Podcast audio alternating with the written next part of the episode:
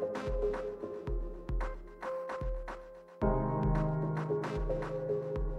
This is City Line Real on Pride. Today we're going to dive into HIV and AIDS. It is not a death sentence. There are people living full, uh, thriving lives, uh, living with HIV as well. So we've got these three panelists with us today. I'm joined by Dr. Michael Fanous, uh, HIV activist. I have Maluba, communications specialist, health advocate, and content creator. I have Miles Sexton with us today, sobriety, HIV, and AIDS AIDS advocate and creative director. First, I'm going to start with you, Doc. So, can you let's get into some terminology, and if you could give us the difference between HIV and AIDS, please.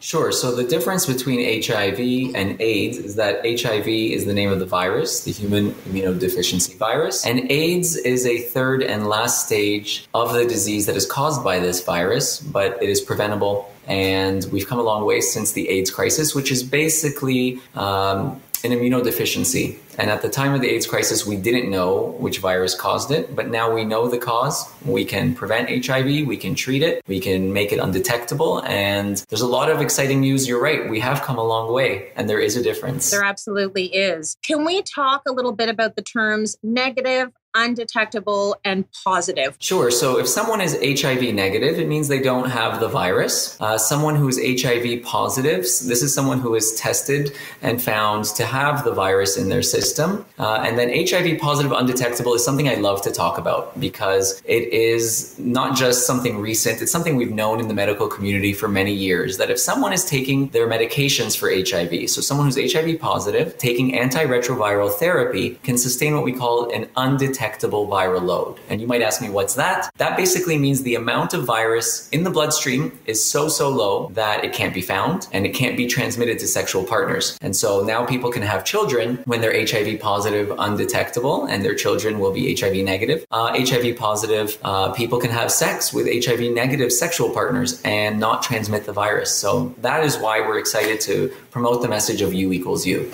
Absolutely. And we're going to uh, really get into that in a bit. I want to talk uh, a little bit about testing. So, testing fairly easy. You can actually do it from the comfort of your home. There's a lot of testing options now, and uh, I know a lot of my you know queer friends are happy to be in a city like Toronto where we have sexual health clinics, where they have rapid testing, anonymous testing for those people who are afraid of their information being shared or where does it go. Um, there is at home testing, and that's what I'm really excited to share with you guys today. Because even though I'm a pharmacist and I'm sitting in a pharmacy and there's a clinic behind me, you don't necessarily need to go to a clinic, and this is great for remote communities or just people who are afraid to get tested. So it's just like what diabetics do. So this is the lancet, or this is the little piece of metal that is going to poke me so we can take a blood sample. And so once we do that, we can get a result in about a minute. That's amazing. Okay, so yeah. you can literally you can find out uh, your diagnosis super quick. Now, are there any barriers to testing? Because that seems very easy to me. For sure. The reason why there are so many options for testing is because there's been so much stigma. And there's stigma against people who are HIV positive, but there's also stigma for people that want to get tested regularly for HIV. So people who are sexually active. But we know there's other communities in Canada that are disproportionately affected by HIV. Similar to COVID, right? So marginalized communities don't have the same access to both the knowledge, the testing, the treatment, the prevention methods. And for that reason, that's why we need to have anonymous testing. Some people are afraid that if they test positive, that you know, their family finding out, or a, a, partner, or the workplace. There has been discrimination against people who are HIV positive historically. And although there's laws against that here in Canada, it's the fear or serophobia, the fear of people who are HIV positive, that keeps a lot of people from knowing their status. And I just showed you how simple and easy it is to know your status. Once somebody knows their status, that puts the power for decision making into their own hands. And that way they can get treatment. And they can become HIV positive undetectable, and we can end the transmission of HIV in our communities. Where do you get those tests? So these can be ordered online. Different organizations. I work closely with Black CAP, the Black Coalition for AIDS Prevention here in Toronto. If you go to their website and you order a at-home uh, get a kit, and I can give you the URL. I believe it's getakit.ca, and they'll send the kit right to your home free of charge. Incredible. And I want to give Maluba a chance and Miles as well. Maluba, do you do you see these barriers to testing uh, happening in in real life? Yes, absolutely. Within my communities, you see the barriers to testing where people might think I don't have to test. It's not something that may not be talked about in communities. People may not want to be seen um, going for testing. So it's very important to have those different options. Whereas you can go to your doctor that you've known for years and ask for an HIV test. You, you can go to a pharmacy and ask for an HIV test. You can go to a festival like Pride and get an anonymous HIV test, or you can test at home. And I think it's so important to have those different choices and those different options so that we can get as many people tested as possible because that is how we are ultimately going to end HIV if we know who is positive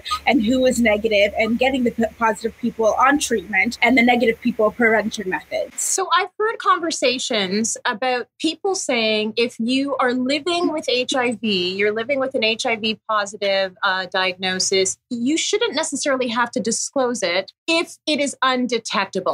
I know this is controversial, but I want to get into that. Miles, let's talk a little bit about questioning. Do you ever question why you would ever need to share that information uh, of your status with anyone? Yeah, I mean, I think definitely at the beginning when I was first diagnosed, I think that was like a huge area of like discomfort and shame. I think inside of me was just like, I was single, I was trying to date, and like, you know, knowing that I had to like kind of disclose legally the status of mine in Canada still, there's like a law that legally requires me to to disclose it. You know, I think I think that really was really hard on me. I think at the beginning of my journey. Now, though, I think like where I'm at personally, I think it's something that I try to celebrate, and I think it's something that's just as a part of me as anything else. I'm a little bit conflicted, I think, in, in where I guess I stand with that because you know I, I look at HIV as something that's like a positive part of who I am. Okay, that totally makes sense to me. I have a viewer named D asking about these tests in the United States. Do we know anything about getting these tests in the United States, Dr. Fanous? Yes. So I completed my education actually in the US. That's where I got my PharmD or Doctor of Pharmacy. And not only are at home testing uh, readily available in the US, um, they have at home testing for other STIs. But uh, something else that I want to praise the United States for, if I can give them any credit,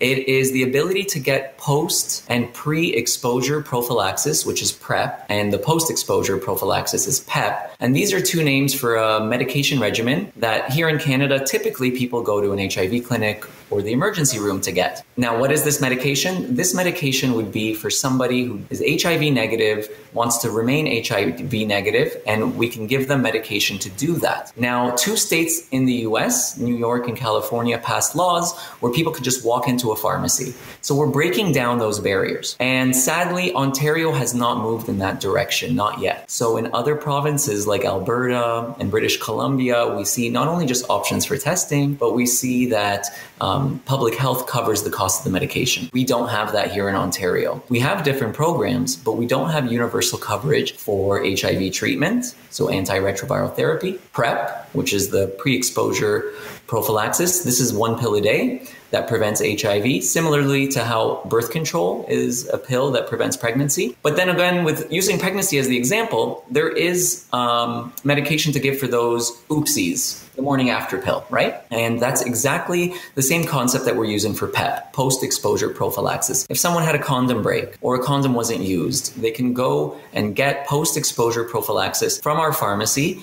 um, using the network of doctors that we have, the queer providers and clinic that we've created. But in places in the States, they can just walk in and talk to the pharmacist who's qualified enough to prescribe them the medication to get started, and then they can see a physician or a clinic for follow up blood work we praise these advances. We always know that the science is there. As Miles was saying, you know, that sometimes the laws don't always catch up and society doesn't always catch up to where we are with the science. Okay, so so I'm so let's say I'm HIV negative and I want to figure out how I can access PrEP tomorrow. Where do I go? Well, that's a great question. You have many options in a city like Toronto and you want to take PrEP, you would go to a PrEP clinic. Now, we've created one here on Church Street at Meds Expert where someone can walk in, register, they get their blood work done, and then as soon as we get the results, everything's done virtually, so we can serve the whole province. Uh, there are other PrEP clinics. Now, um, you'll see, especially on Church Street, lots of businesses that cater to the LGBTQ community, and there's been a lot of them that have been accused of rainbow washing as well. Um, but there's other communities that are disproportionately affected, like Afro Caribbean Black Canadians and Indigenous Canadians. Now, there are AIDS service organizations in almost every city that someone can reach out to to get linked either to testing options or a PrEP clinic, or if they're HIV positive, so to an infectious disease specialist or what we call an HIV specialist. And it's not always easy, but there is support out there. So there are over 60,000 Canadians living with HIV, and we have wonderful AIDS service organizations and other LGBTQ organizations and clinics and hospitals that are happy to link somebody with the care that they need. And would it be the same answer if I want to get PEP? Same answer? Not in Ontario, unfortunately. A lot of people seeking post exposure prophylaxis are not left with any good options. It's not covered. So if you don't have prescription drug coverage, um, you can go to the hospital for sexual assault and it would be covered. But outside of that, you would need private coverage or hopefully be covered by some sort of public program. I don't want to say that the government doesn't cover anybody. They do cover Indigenous Canadians with a status card, refugees, Ontario Works. There's a plethora of programs. But Ontario does not have universal coverage. So, meaning, Tracy, if you were to go into an emergency room for PEP, you're likely paying around $1,000 out of pocket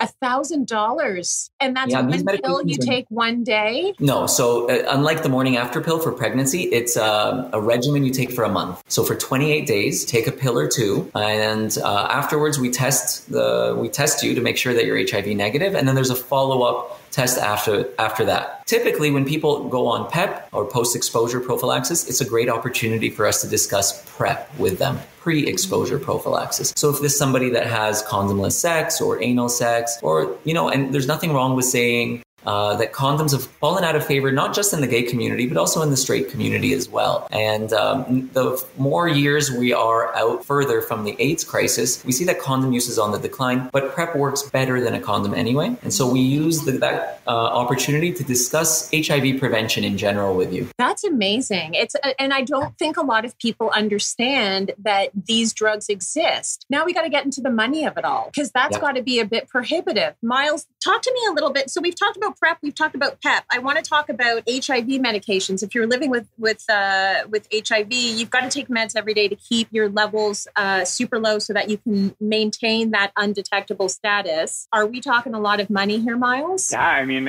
it was definitely a very stressful time for me because when I was diagnosed with HIV, I ended up actually leaving my my job, not realizing that I was also losing my health coverage. So then my bill for like my my HIV medication because I have to get it in three months dose doses, it was it was three thousand dollars. And I, I just remember like looking at the pharmacist being like, How am I gonna pay for this? You know, like I, I just like I wasn't thinking and you know, there was some options that were sort of available to me to like lower that price tag a little bit, but it really wasn't that much because of like based off of my income of like what I was previously making. So it was it was a very like stressful time of like me trying to like heal and like embark on this journey of like accepting my status and then also trying to deal with like how am I gonna afford three thousand dollars dollars every three months for my HIV medication just to like get to become undetectable and to be healthy again. So it was pretty scary. That sounds awful, uh, but you're saying it like it's in the past. So are you over that phase? Like everything is good now? Yeah, I mean, I have an undetectable status now. I, I now work with a, an amazing organization that completely covers all of my drug costs. But, you know, but I'm like a 1% of like very few people I think that live in Canada. You know, I have so many friends that like they, they can't afford a lot of the, of the medication that because the Ontario government doesn't provide this like kind of equal health coverage for everyone, which is, I think, really unfortunate, you know? It's definitely something that I hope will eventually change the more that we have these types of conversations, that we challenge the Ontario government to like start, you know, I think opening it up a bit more because no one should go without medication for something like this. Maluba, uh, how about you? So, in order to maintain undetectable status, you you have to take medication every day. Am I right? Absolutely. Is it cost prohibitive for you? Yes, absolutely. So, for me, um, I was born with HIV, and I actually came to Canada when I was about two years old. So, when it was discovered, discovered um, we were actually refugees in Canada. Um, I was a baby that was told I was given six months. Um, it was 1995, so the medications weren't even really secure. Let alone did my family have coverage for it. So I can only um, imagine for my mother how stressful that was to try to get compassionate care, um, to try to manage hospital bills because I was a two year old that was in the hospital that had a feeding tube um, that was. So those are um, a, a, lot of barriers as well. Um, when you look at new immigrants, when you look at people that are uh, new to the country, and then of course, um, as in growing up and becoming an adult, um, I got coverage through government supports and disability. But then when you want to go into the workforce, it's a worry that you wonder, oh, will my work be able to tell that I'm HIV positive because insurance is paying so much for my medication? How much is insurance going to pay? When you're newly to a sector, it's not like you're making all the millions of dollars. So, you know, your insurance might pay 70% and then you still have to pay out of pocket. And for these expensive medications, out of pocket a month is a lot. So I've definitely gone through my process. Um, luckily, I'm somebody who can talk a lot and I know how to argue. Thank you to my African mother for giving me that trait. So I've been able to manage and to get my medications monthly and to have an undetectable viral load. And I do have to also say I have a great doctor and a great pharmacist that also can advocate for me. And I think that's really important to have a great community around you that can um, support you. But like Miles mentioned, not everybody is lucky in those situations. Like I mentioned, new immigrants, um, people that are in vulnerable populations, maybe don't have as well jobs as some of us can. Um, it's very difficult and it's very sad to think that, you know, you have to choose between buying your HIV medication or buying food for yourself. Have you seen a difference, Maluba, let's say from, you know, the 90s to now in terms of getting access to these meds or people understanding that these meds even exist? I think, I mean, I don't remember much of the 90s because I was quite young, but what I do remember, the fashion was great. But also, yes, it was. it was.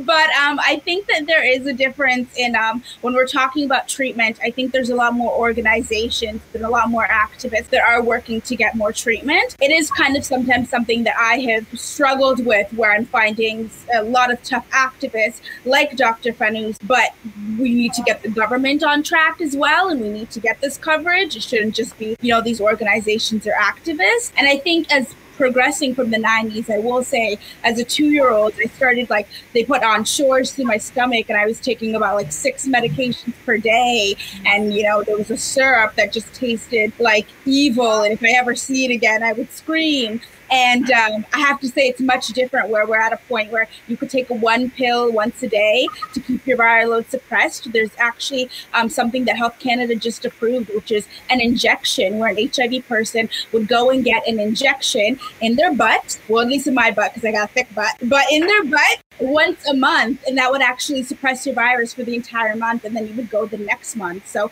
it's just amazing to see these advancements. And if I could tell my five year old self that hated taking six pills a day that don't worry, it's it's getting better. The scientists are working on it. I think she'd be really impressed.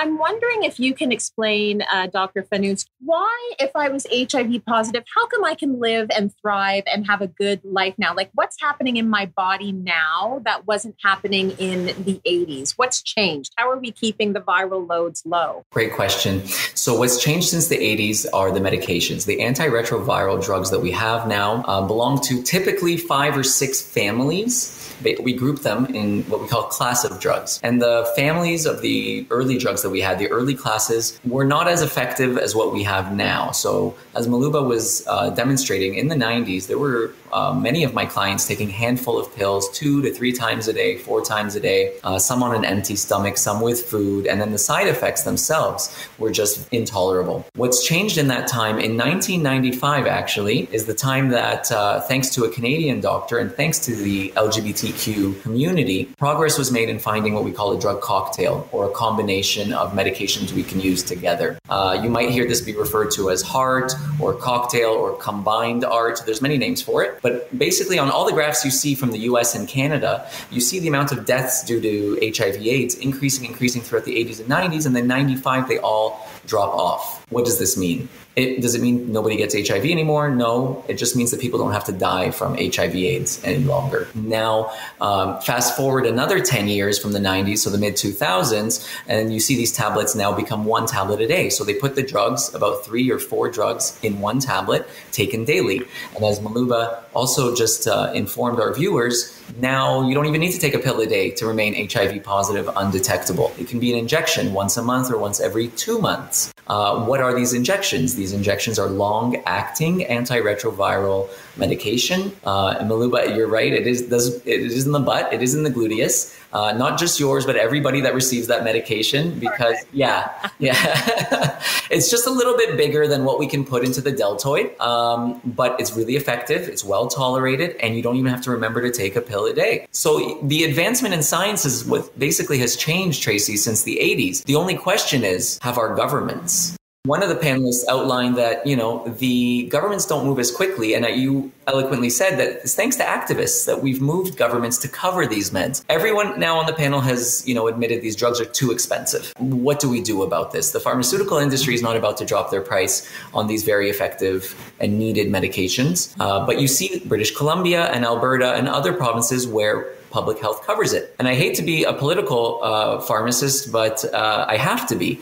Uh, because I'm an activist first and a pharmacist second, I have real trouble watching a client across the counter not being able to afford these meds. So I'm not Miles's pharmacist, but let's say if Miles were to come to the pharmacy and say, I can't afford $3,000, Meds Expert provides them the meds free of charge and figures out a solution, whether that is a compassionate supply, whether that's registering the client for a program like Trillium Drug Program. What is Trillium Drug Program? This is a program we have in Ontario uh, that is administered by the Ministry of Health and it covers the medications, but not 100%. There is a deductible calculated. It's really annoying and it's really ineffective. So the Ontario government basically says okay, if Miles made $100,000 last year, then he has to cover 4% of his income as a deductible. So he'd have to spend 4000 out of pocket before the province pays for his meds. Does that make any sense? I mean, in Toronto, where the rents are already well above a thousand and maybe two thousand a month, who can afford a thousand dollar medication regimen just to stay healthy? And so we push the Ontario government: don't cut public health.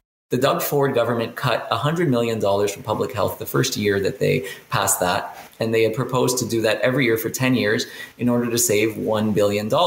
Well, Doug, within a year or two of your uh, premiership, COVID happened. And now we all recognize how important public health is. And although I don't want to make parallels between COVID and HIV, we can see that if it wasn't for activists moving, governments don't do things on their own. And it takes scientists it takes, you know, these eloquent, beautiful activists we have with us here to speak about their own experiences and to push governments to act. Absolutely. Well said. Well said indeed. I want to talk a little bit about uh, language because part of what we want to do is just sort of destigmatize a lot of this. It's a vicious cycle of you feel HIV is a death sentence. You do not want to get tested. If you if you're not tested, people are put in the position of having to disclose their status, and it goes around and around and around. If we destigmatize, people understand they can have a healthy life with HIV. They understand there are drugs out there if they want to have sexual activity with someone who is HIV positive.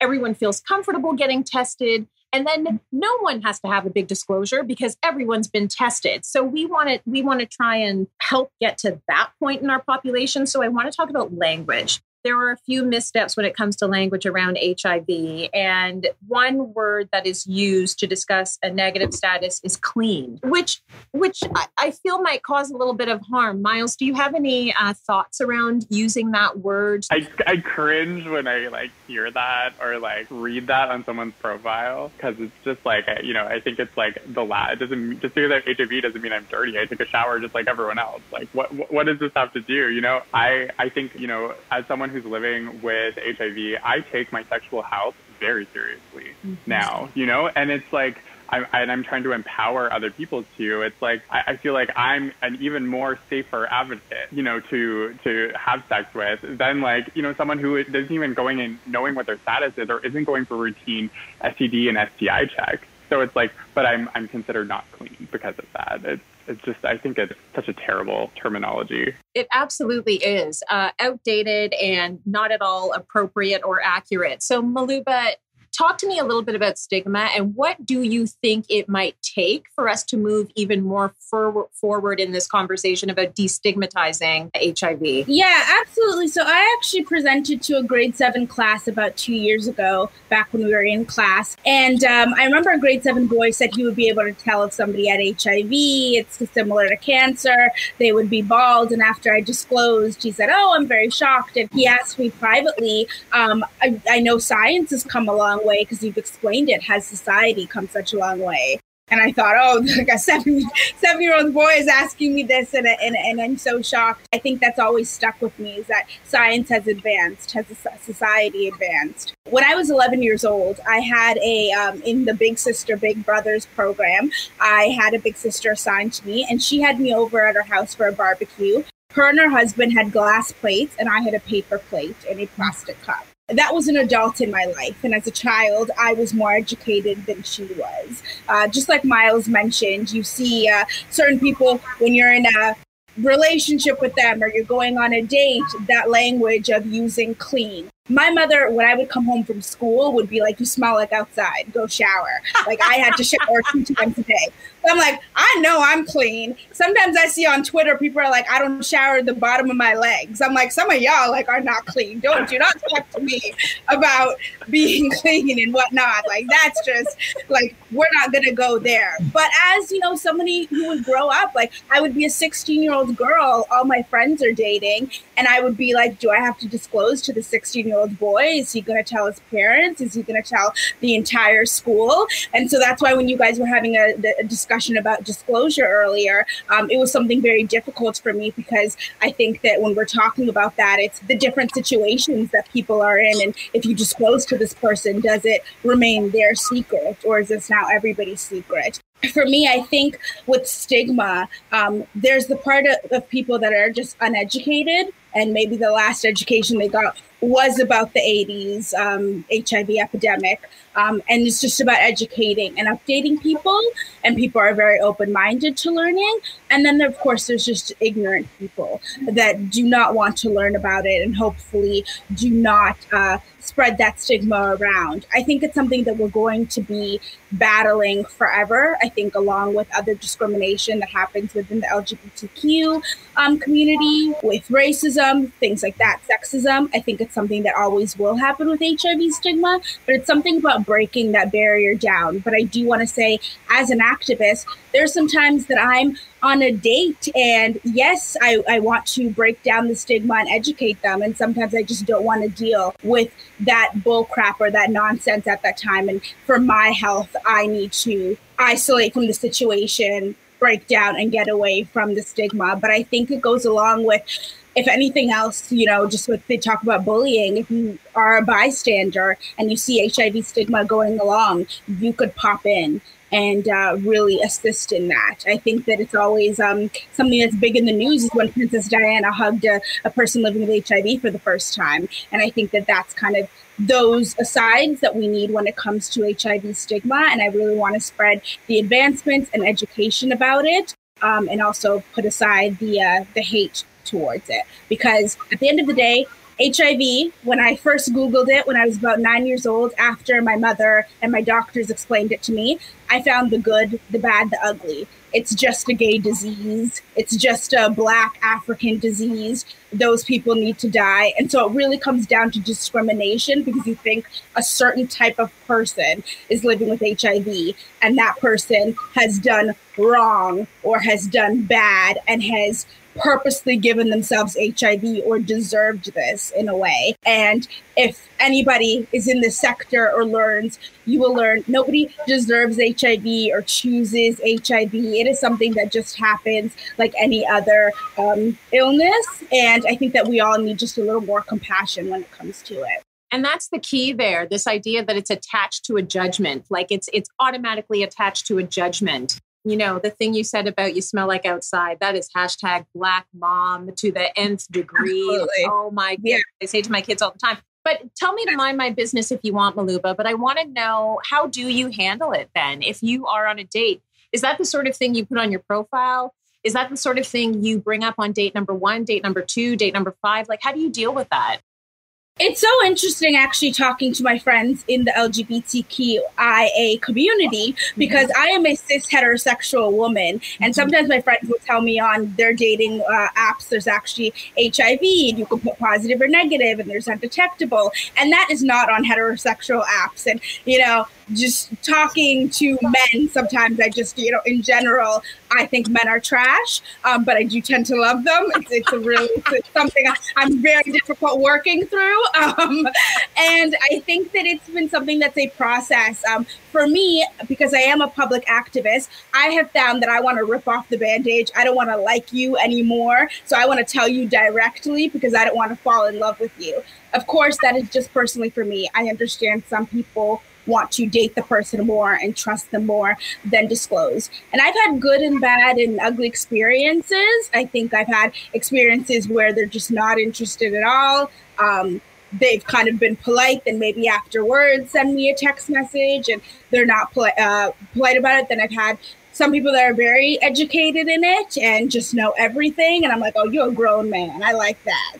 and, you know, then I've had actually situations where they want to ask more and more questions. And that's why I have to decide as an educator, as an activist, do I want to date somebody I'm constantly educating? Or do I want them to go out and educate themselves? Do I want to feel like I am a teacher also in my relationship? And I have felt like, okay, after I've taught you all this stuff, like now I just want to go buy you an ice cream cone because I think like you're one of my students, you know? And so that's something that I've, I've had to like myself be like, okay, he's a grown man. I'm 28 years old. Um, if this man's, you know, 28 or older as well, like he can Google this himself. He can look it up. And I think sexual health is important. We should all be testing. We should all know what's going on with our bodies. So it's so impressive sometimes when I do date a man that has never gotten an HIV test or never gotten an STD test. And mm-hmm. I'm like, well, it's as far as I know, I'm healthier than you it's definitely, I mean, 28. It, it's interesting talking to my HIV negative friends. Sometimes they're like, well, dating's just a mess in general. So sometimes I don't feel as bad, but it, it definitely adds an extra layer to it. Um, but uh, yes, my uh, my final submission is that men are trash, but I do want to marry a fine tall man one day. We're gonna sort through the trash pile and we're gonna find who, who, who doesn't like require you to educate him constantly and doesn't run away uh, because he's a grown man. So I love that story. I want to talk a little bit about feeling marginalized within a marginalized community. I know you're cishet, uh, Muluba, but if you are within the 2S LGBTQ plus community and you feel uh, you feel highly maligned because you were living with an HIV positive status, that can be really tough. What can we do within communities to help destigmatize? Uh, and Michael, I'm going to throw this one to you. Where what do we need to be focusing on so that folks feel included uh, in in all the communities living with an HIV positive status? Great question, and um, I once again like have all the admiration for Muluba for uh, describing her dating experiences. It's not much better in the uh, queer community either, but I agree with you that you know a lot of times on dates I have to educate people and or you have to educate people and you shouldn't have to. This um, there are campaigns out there and you may see billboards about U equals U. What does that mean? Well, uh, it, it's short for undetectable equals untransmittable. And basically, that means that if somebody is HIV positive and taking their medications as prescribed, and they are sustaining a what we say an undetectable or very low viral load, then they are not a risk to sexual partners. And that's a long sentence to say to basically say zero risk, right? And we don't I don't get to say zero a lot at work as a scientist and as a healthcare professional. We never tell anybody anything that is 100% or something that is 0%, right? Like the COVID vaccines, they will say it's 99.5 or 95% effective. We are hesitant to say things like U equals U. But the medical community has known about this for a long time. It took a campaign by Prevention Access. Um, their executive founder, their executive director, Bruce Richman in the States, started the U equals U uh, campaign became a consensus statement, which I think Meds Expert is the only pharmacy and clinic in Canada to have signed. Um, but now 800 organizations have signed this consensus statement, and you can too. Um, your organization, your uh, group can sign on to the consensus statement.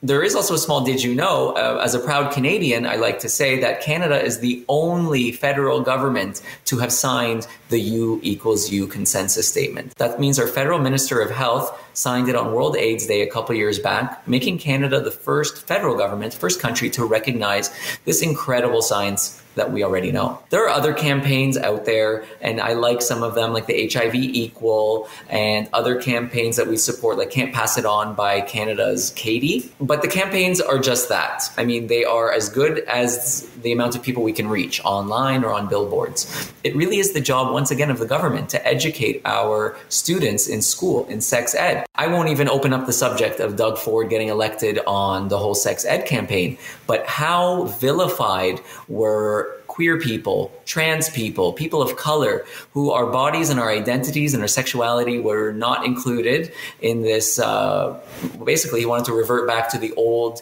sex ed curriculum of the 90s. Why? When we've made so much progress in HIV, uh, in understanding trans and trans bodies and identities and expression or non-binary why would we want to go back in time? Uh, this is the job of teachers. I love educators. My mother's an educator. So once again shout out to Muluba for educating our students where our government is failing to do so just on that part of marginalization within other groups, I think we see that a lot in um, in anything that's going on within discrimination, and I think within the HIV community, something that I used to be told because I was born with HIV, I used to kind of get the idea of, oh, okay, then it's not your fault, mm-hmm. or are you mad at your parents for how that transferred, and trying to kind of separate me from people that got HIV later on in their life because you're trying to blame them in a certain way for something that they did, and I think it's really important that as a community, we all remember like we're living with this virus. Some of us are allies. And I don't want to say we're all in this together, but we do all have the same fight when it comes to HIV stigma. And my greatest friends have been people that have, you know, been born with HIV, HIV negative, have gotten HIV later on in their life. And I never um, would want to separate myself in that way um, or have to. Uh, and for me, it was a lot like also growing up being like, well, I didn't have a choice in this, or this is what I'm learning, and different things like that. And I think within a community that kind of a lot of people are already against us or don't understand us, we do want to stick together and unite on uh, such a heavy topic. Thank you for saying that. No, I appreciate you. I appreciate the nuance of that. And I have a comment from a viewer saying, I am a cishet woman. I'm supposed to find out my results for HIV tomorrow. I'm feeling much more calm after viewing this panel. So thank you for discussing. And, you know, that's what we want to do. Like, we want to show that there is life and solutions and there are drugs out there. I don't understand why. Like, I feel like I'm a pretty open minded person. Why did I just learn about PrEP two years ago? And then I learned about it and I thought, oh my gosh, like, I, why didn't I know this existed? Why didn't I know that these possibilities were out there? And so, definitely, we need to really be pushing this narrative uh, to get rid of the stigma. Part of uh, what's going to help uh, sort of uh, eradicate the stigma and eradicate HIV is this 90 90 90 uh, goal that the, uh, the United Nations have. Can we who feels comfortable talking about the 90 90 90 goal and where we're at in that? Would that be you, Doc? I'll quickly say what 90 90 90 is, and I'll let Muluba rebut because there is room to grow. But in short, Tracy, the UN AIDS started something called the 90 90 90 as a goal to test 90% of people who are sexually active. So the people who could get HIV, let's test them all. And let's test that. And then 90% of those, the people who test positive, let's get them treatment, right? So treatment is what we talked about earlier antiretroviral therapy or HAART or the cocktail. Now, from that group of people that are taking the treatment, we would hope that at least 90% of them would be undetectable.